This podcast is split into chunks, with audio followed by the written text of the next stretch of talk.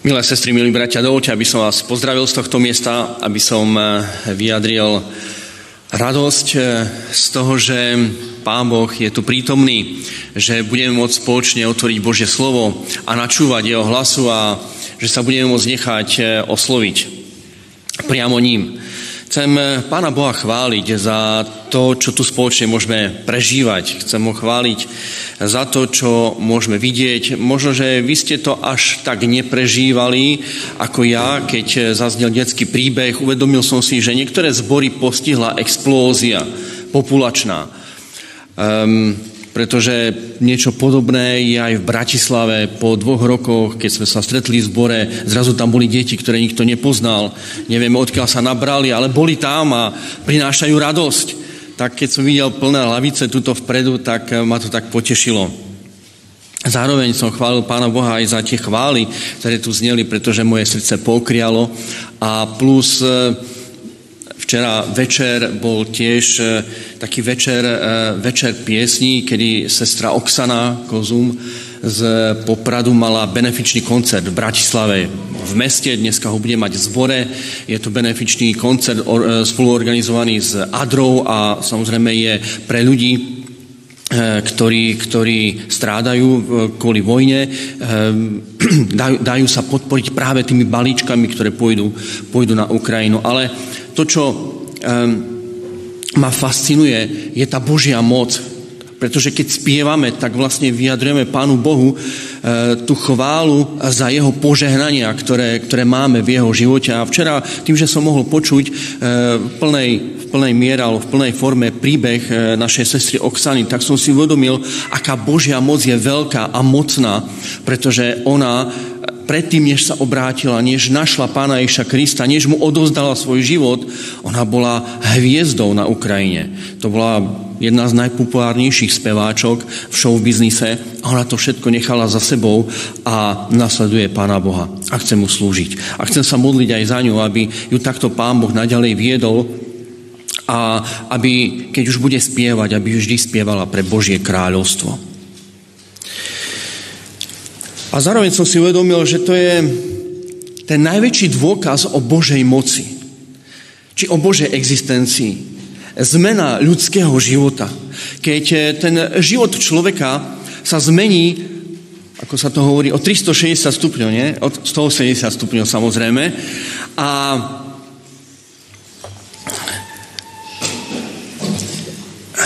keď, sa, keď človek toto vidí, tak eh, tak na to nie sú snať ani žiadne iné argumenty. Asi nejakých 10, možno 15 rokov dozadu v niektorých západoeurópskych mestách um, sa objavili billboardy, ktoré, ktoré svedčili o Bohu. S takými názvami ako Áno, Boh existuje. Ži život s Kristom, alebo ži naplno svoj život s Kristom.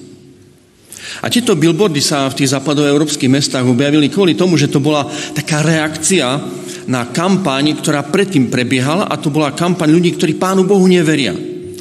A tie billboardy, na ktorý e, tento, tento billboard reagoval, zneli asi podobne. Hej. Ateistická kampaň znela Boh nie je. Nerob si žiadne starosti a užívaj si život. To je jeden z billboardov, ktorý pred tými 10-15 rokmi sa niekde v Európe objavili. Iná, iný billboard, iná správa, iný slogan.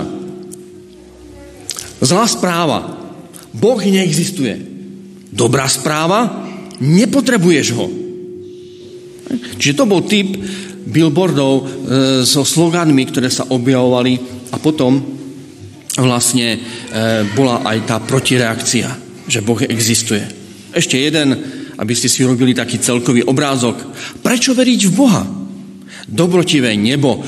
Buď predsa jednoducho dobrým človekom. A naozaj neviem, aký lepší, iný lepší argument na to môže byť, než e, život obráteného človeka. Človeka, ktorý nechá za sebou svoju minulosť, a nasleduje pána Ježa Krista. Zároveň toto, čo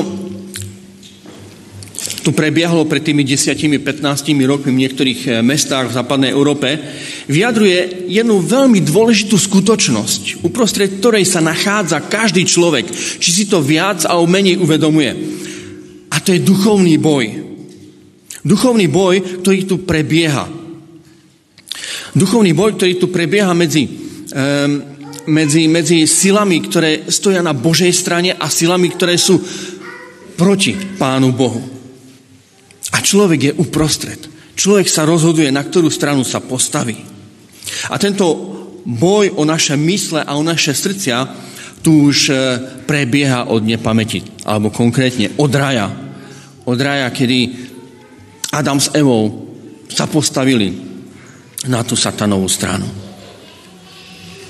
Ale čo je horšie, že ten duchovný boj, ktorý tu prebieha, uprostred ktorého sme, sa prejaví a pretaví aj do tej materiálnej oblasti, do tej fyzickej. Že to nie je len boj myšlienok, boj rozhodnutí, boj e, toho, ako ja budem žiť, ako ho budem nasledovať, ako sa budem držať vo svojom živote. Ale tento duchovný boj sa prejavuje aj vo vojnách, ktoré sú okolo nás na tomto svete. A v tých dejinách tých vojen bolo neúrekom. A tie vojny sú dnes aj tu.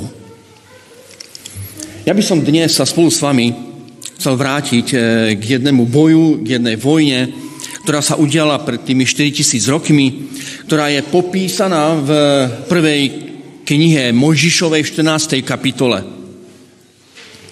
V prvej knihe Možišovej v 14. kapitole je popísaná tiež takáto jedna vojna. Jeden takýto boj, kedy ten duchovný boj sa zmenila fyzicky. Budem čítať, nebudem čítať celú kapitolu, prečítam verše 11 až 14 a potom e, trošku dám tomu kontext. Vo verši 11 až 14 v prvej knihe e, Možišovej 14. kapitole je napísané, alebo je popísané to, čo sa odohrávalo e, v rámci toho boja. A pobrali všetok nadobudnutý majetok Sodomy a Gomory i všetky ich potraviny a išli. Vzali aj Lóta jeho nadobudnutý majetok, syna brata Abrahamovho a išli. A on býval v Sodome. Potom prišiel nejaký muž, ktorý utiekol a oznámil to Hebrejovi Abramovi, ktorý býval vtedy v Dúbrave Amorea Mamreho, brata Eškola a brata Ánera, ktorí mali smluv s Abramom. A keď počul Abram, že je zajatý jeho brat, vyviedol svojich skúsených mužov osvedčených, zrodených v jeho dome, 318 a hnal sa za nimi až podán. Tento lokálny boj, táto lokálna vojna by ani v Biblii nebola, keby sa nedotýkala Božieho muža Abraháma a jeho synovca Lóta. To, čo sa tam odohralo, je popísané v tých predchádzajúcich veršoch. Ale veľmi stručne povedané, 4, ehm, 5 mestských štátov, medzi ktoré patrila aj Sodoma Gomora, boli podmanené pred nejakými 12 rokmi inými mestskými štátmi, eh, ktoré od nich vyberali za tie roky vojnový tribút. No a tie, týchto 5 mestských štátov si povedalo, že už stačí a prestali platiť. No a vznikol boj. A tak tie minulé víťa, tá minulá víťazná koalícia sa zasedala dokopy, to boli štyri armády a tiahli proti piatim armádam. Ale tých 5 armád opäť prehralo. Tých 5 podrobených mestských štátov opäť bolo porazených. A výsledok je ten, že tí víťazi pobrali všetok nadobudnutý majetok. Tých porazených. A medzi tými, ktorých zobrali okrem majetku, okrem zvierat, boli aj ľudia. A medzi nimi bol aj Lót. A jeho strýko sa to dozvedel. Muž, ktorý odtiaľ utiekol, prichádza za Abramom a mu povedal, že Lót je v nebezpečenstve. A opäť môžeme vnímať to, že aj pred tými 10-15 rokmi v Európe, keď tu bol boj tých billboardov a myšlienok, aj tu, keď sa na to pozeráme a vidíme na jednej strane Abrahama a na druhej strane um, tú, tú výťaznú armádu, vieme tam určiť, určiť tých, ktorí ktorí, ktorí sú, dajme tomu, na tej dobrej a na tej zlej strane. Ale za tých 10-15 rokov sa už veľa zmenilo. Dnes, dnes žijeme v dobe, ktorá akoby stierala rozdiely ešte výraznejšie medzi tým, čo je dobré, čo je, čo je zlé, medzi tým, čo je pravda a tým, čo nie je pravda. A zmyslom ani nie je, nie je e, dať protiargument. Zmyslom je prinášať, prinášať informácie, ktoré sú absolútne zmetočné a zahltiť nás e, týmito, e, týmito informáciami. A zmyslom týchto informácií je len jedna jediná vec. Nabúrať našu dôveru. Našu vzájemnú dôveru, dôveru v pravdu, v dôveru Božie slovo, v dôveru Pána Boha. Len pre ilustráciu jeden z tých narratívov, taký verím, ktorý je, je e, ktorý nie je veľmi konfrontačný, je, že akúkoľvek rakovinu môžu zničiť marhuľové kôstky. Ja neviem, či ste sa s ním stretli, ale podobných správ chodí dnes a mnoho ďalších o 5G sieťach a podobne. Zmyslom toho všetkého ani nie je priniesť nejakú relevantnú informáciu, Zmyslom je vzbudiť v nás postoj. Nikomu sa nedá veriť. Nikomu sa nedá veriť. A to sa prenáša do všetkých úrovní nášho života, i do toho duchovného. Zmyslom toho všetkého je, aby sme si povedali, všetci klamú. Všetci klamú. A najhoršie je, keď sa to začne premietať do církvy. Kedy sa začne narúšať dôvera medzi veriacimi ľuďmi. Niečo podobné sa aj stalo Lótovi. Pravdepodobne nebol vystavený e, tomuto typu, e, tomuto typu informácií. Ale tá doba ho ovplyvnila. Výrazne ho ovplyvnila. Alebo nechal sa ovplyvniť tou dobou, v ktorej žil. To nie je nič nové žijeme uprostred, žijeme v nejakej spoločnosti, žijeme medzi ľuďmi, chodíme do práce a tá spoločnosť nejakým spôsobom zasahuje do nášho života. Dôležité je, akým spôsobom necháme, alebo do akej miery necháme e, toto pôsobiť e, na nás. Alebo či sa modlíme o to, aby my sa boli tou premieňajúcou silou pre tú spoločnosť. Aby my sa mali v spoločnosti nejaký vplyv, ktorý pomôže ľuďom tom, aby videli krásu a princípy Božieho kráľovstva. Lót toto stratil zo zreteľa. Lót bol v Sodome. Aj zostal v Sodome. A nevedel sa vymaniť z jej vplyvu. Lót sa začal, alebo zariadil sa už iba podľa seba. Modernými alebo modernou rečou povedané, viac ho ovplyvňoval Facebook ako Biblia. Viac dal na média ako na modlitbu. Lót nerozoznal, za chvíľku už nevedel, kto je, kým je a kde má byť. Pretože plán pre jeho život bol, aby putoval, nie aby sa usadil. Mal byť pútnikom, ktorého mesto, a ktorý putuje do mesta, ktoré nemá základy tu na zemi. V liste Židom je to vyjadrené slovami očakával, to sa myslí samozrejme o Abrahamovi, očakával totiž mesto s pevnými základmi, ktorého tvorcom a staviteľom je Boh a nie človek. Lót mal byť pastierom, pútnikom, ale stal sa usadlíkom. Strátil ten pohľad do budúcnosti, sústredil sa na pozemské veci. Tým, že to je v knihe Genesis, veľmi eh, ľahko si môžeme pripomenúť iný pár, inú dvojicu mužov, Kain a Abel. Kain bol rolník, Abel bol pastier. Tu teraz nejde o to, že byť eh, pastierom je lepšie zamestnanie. Tu ide o to, o vyjadrenie toho, eh, aký postoj alebo k čomu nás eh, ten náš život vedie. A to zamestnanie má v týchto príbehoch ilustrovať postoj. Ukazovať, ako sa v tom duchovnom boji ja vyprofilujem. Na ktorú stranu sa posúvam, na ktorú stranu sa nakoniec postavím, čo sa so mnou deje. A my vidíme, čo sa stalo s Kainom. Usadil sa, stratil zo zretela tú Božiu víziu, sústredil sa na seba chcel, aby ho niekto ocenil. Chcel dosiahnuť úspech. Chcel pochvalu za svoj úspech. A keď sa mu to nedostalo, tak bol ochotný aj vraždiť. Rozhodol sa ísť na vnútorného autopilota. Rozhodol sa riadiť podľa samého, samého seba.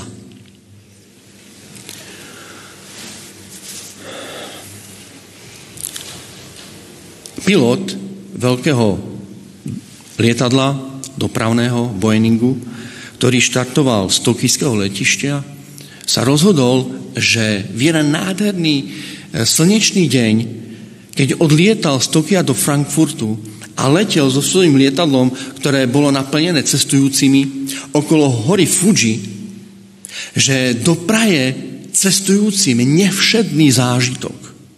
Že obletí i napriek, tomu, I napriek leteckej trase, ktorú mal vytýčenú, i napriek tomu, že sa od, ne odkl- že sa od tej trasy odkloní a dopraje svojim, dopraje svojim pasažierom nevšetný zážitok.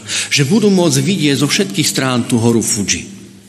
A tým, že bol jasný deň, tak si dôveroval. Vypol autopilota, zobral um, riadenie do vlastných rúk a začal oblietavať tú horu Fuji. To, čo nemohol vidieť v ten slnečný deň, boli, bol nárazový vietor, ktorý, ktorý sa vyskytol pri hore Fuji. A keďže vypol prístroje, alebo si ich nevšímal, alebo to nezaregistroval na tých prístrojoch, tak ten nárazový vietor bol taký silný, že i keď to bol skús, skúsený pilot, tak on tento oblet okolo hory Fuji nezvládol a to lietadlo zhavarovalo a Všetci cestujúci na palube tohto Boeingu zomreli. Tým chcem len vyjadriť myšlienku, akým spôsobom riadíme svoj život. Nechávame Pána Boha, aby ovplyvňoval naše rozhodnutia, naše myšlienky, naše skutky, naše činy. Alebo veci zoberieme do svojich rúk a vieme lepšie čo urobiť. Ja viem, že sa nám tieto veci nevyhnú. Nevyhli sa ani Abrahamovi, ani nikomu inému sa nevyhnú. Ale dôležité je, aby sme zostali pútnikmi. Aby sme sa neusadili. Nepovedali si, že to zvládneme a lepšie. A nerútili sa do katastrofy, ktorá je pred nami. Ale tento príbeh pokračuje ďalej.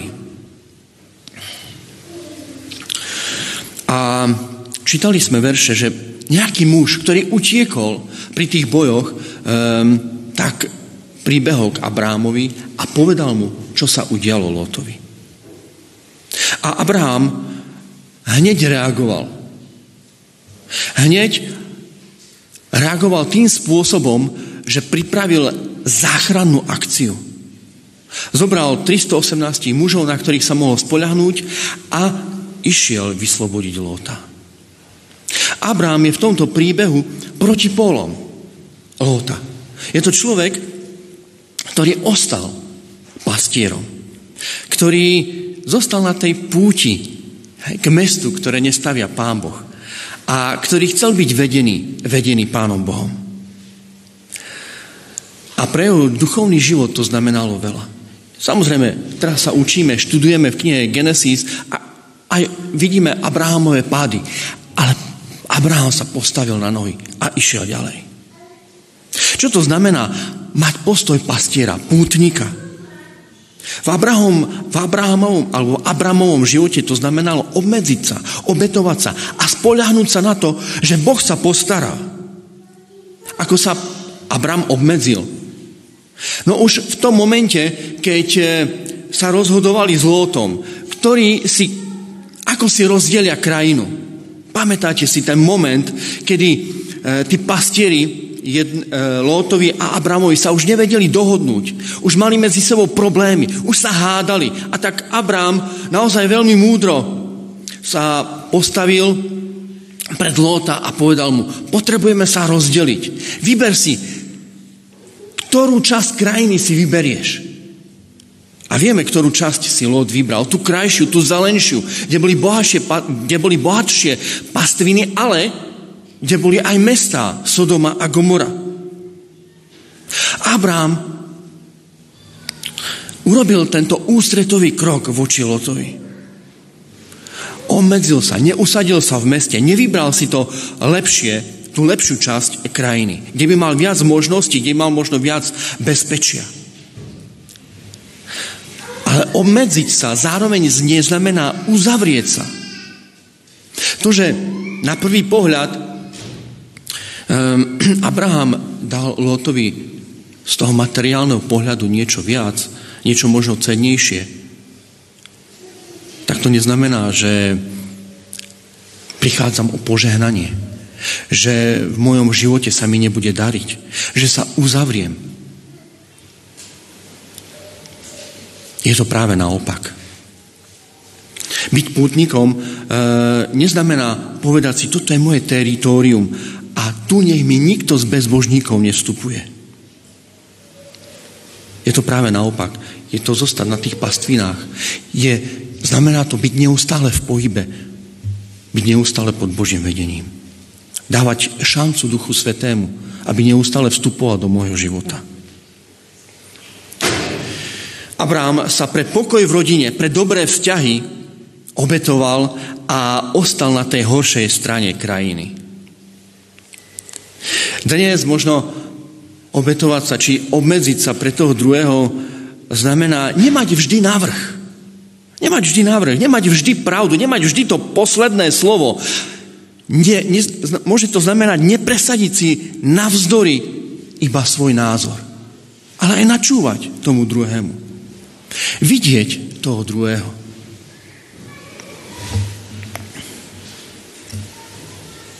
Jeden starý učiteľ, duchovný učiteľ, rabín, sa pýtal svojich žiakov, že povedzte mi, podľa čoho sa dá učiť hodina, kedy noc končí a kedy začína deň.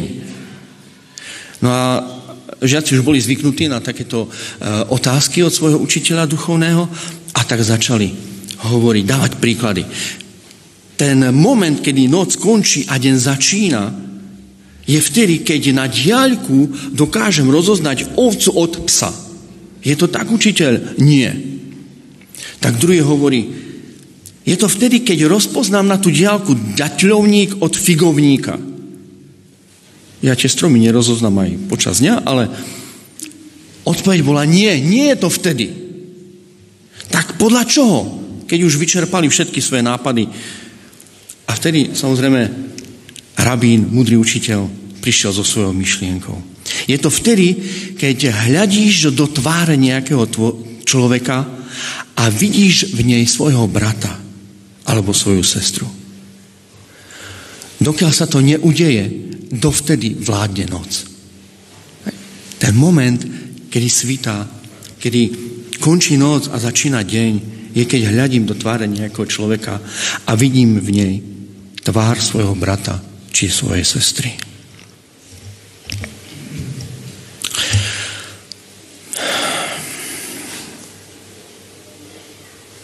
Myslím, že aj existuje jeden veľmi pekný výrok. Najväčšia tma je pred svitaním. A neviem, do akej miery sme si uvedomili, že, že tieto posledné mesiace prišlo také svetlo aj do našej spoločnosti na Slovensku. Že to lepšie v nás sa prebudilo.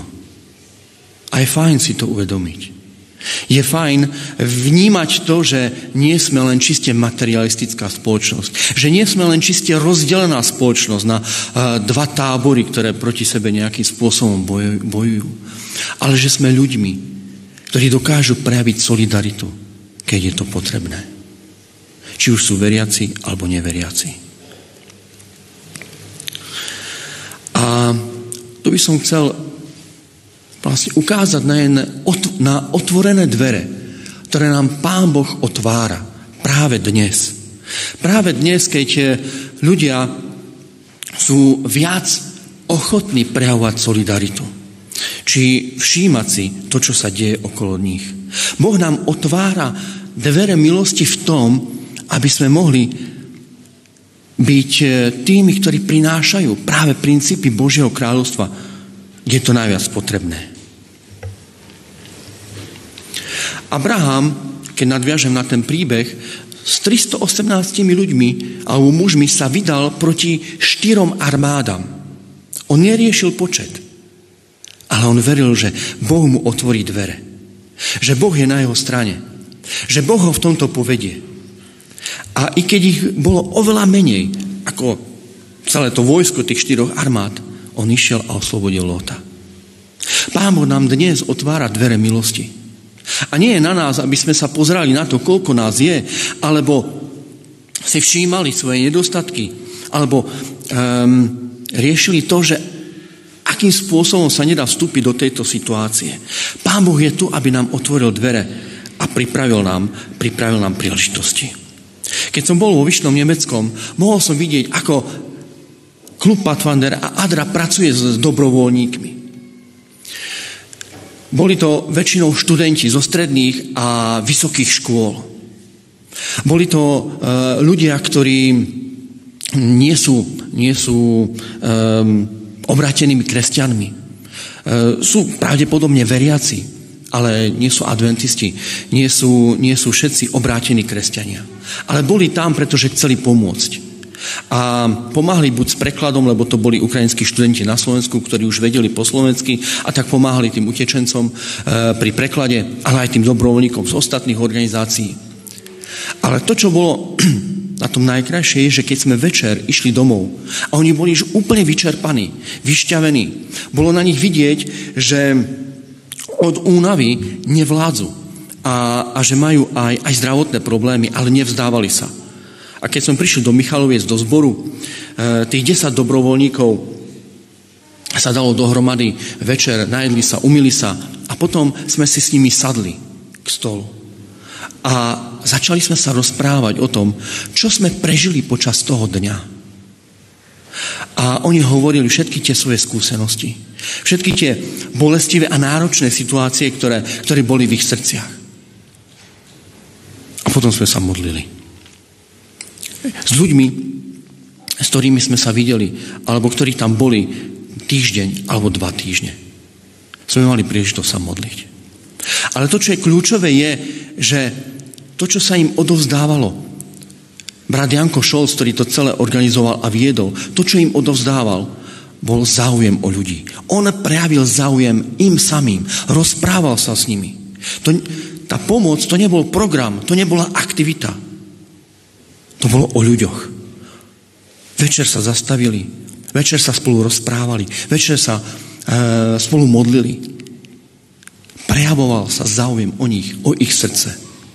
A oni potom na druhý deň i napriek tej únave a všetkému tomu ďalej slúžili ľuďom. A mali motiváciu im slúžiť. Verím, že všetko, čo robíme, je potrebné.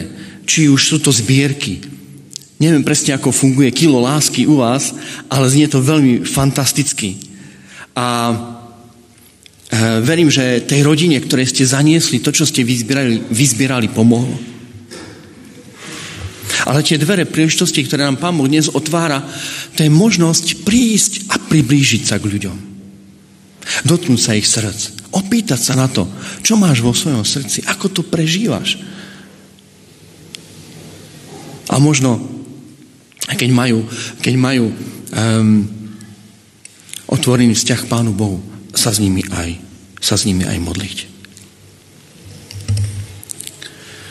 Abrám, keď išiel do toho boja, nešiel bojovať sám. Viedol ho Pán Boh. A takisto aj my, ako zbor, či ako jednotlivci veriaci, nemusíme do tej služby, do zvestovania Evanielia vstupovať sami. Môžeme sa spoločne za to modliť, ale zároveň, nech už máme akýkoľvek plán, do toho plánu môžu vstupovať aj ďalší ľudia, ktorých ešte nepoznáme. Mal som veľmi krásnu skúsenosť so, so, so zamestnancami Adry, ktorí boli uchvátení z dobrovoľníkov, ktorí slúžia v dobrocentrách, ktoré vznikli na Slovensku. Máte aj tu jedno dobrocentrum v Banskej Bystrici, myslím, že ho Julka založila. Takýchto dobrocentier na Slovensku je 8 a Adra, jedna veľká časť eh, služby Adria, alebo práce Adrie je v tom, že pripravuje dobrovoľníkov eh, pre rôzne, rôzne misie. A to, čo zistili práve teraz je, že práca s dobrovoľníkmi, čiže s bratmi, sestrami z našich zborov v rámci tých dobrocentier je tá najmenej problémová. Že dobrovoľníci z našich zborov sú pripravení, pretože sú to ľudia, ktorí sú zodpovední, e, ktorým ide o vec, e, ktorí radi slúžia. A veľmi si to vážia. Ale zároveň tá služba, ktorá sa deje v dobrocentrách, nemusí byť iba na nás. Môžeme do toho pozvať aj celé mesto. V Trenčíne teraz vzniká um, druhý sklad, kde sa budú baliť balíčky pre Ukrajinu. Jedno, jedno centrum, jeden sklad je e, na východe v, e, v Košiciach, kde, kde vlastne tie balíčky pripravujú, asi ste videli videá, aj e, utečenci, ktorí bývajú v zbore, ale aj bratia a sestry zo zborov košických. V Trenčíne vzniká ďalší sklad, ale tam sa musí premýšľať aj o tom, že kto to bude baliť. Tá kapacita nie je taká ako v Košiciach. A musíme premýšľať o tom, ako pozvať aj ľudí z mesta, aby pomohli. A ja verím, že Pán Boh to požehná. Pretože nejdeme do toho sami. Ideme do toho s modlitbou a s naším, s našim Bohom. Abrám takisto nešiel do boja sám, ale zapojil do toho 300 ľudí, 318 presne, ktorí boli na jeho strane. A oni mali možnosť vidieť, ako viera funguje v realite. Že Abrahamová viera to nie je tradícia. To, to nie sú iba bezduché frázy alebo nejaká forma, ale že Boh v živote Abrama je živý Boh. A oni to mohli vidieť. A mohli zažiť to víťazstvo. A mohli vidieť e, to, ako Abrama Boh vedie. Možno, že dnes máme podobnú príležitosť, ako to bolo v 90. rokoch. Kedy sa otvorili srdcia ľudí a my sme mohli robiť prednášky. A ľudia prichádzali a počúvali. A bolo to kľúčové a bolo to dôležité, pretože bez týchto prednášok, ktoré sa vtedy organizovali, by som tu nebol ani ja, ani Ingrid. Využíme dvere, ktoré nám Pán Boh otvára. Tak ako Pán Boh otvoril a ukázal cestu Abramovi, ako oslobodiť Lota a zachrániť mu život. A dnes nám Pán Boh otvára dvere. Nie sme v tom sami, sme v tom s ním, nie sme v tom sami, pretože máme spoločenstvo, máme podporu Božieho ľudu. Nie sme v tom sami, pretože aj sama spoločnosť, ľudia okolo nás, chcú vstúpiť do tohto príbehu viery, do ktorého ich môžeme pozvať.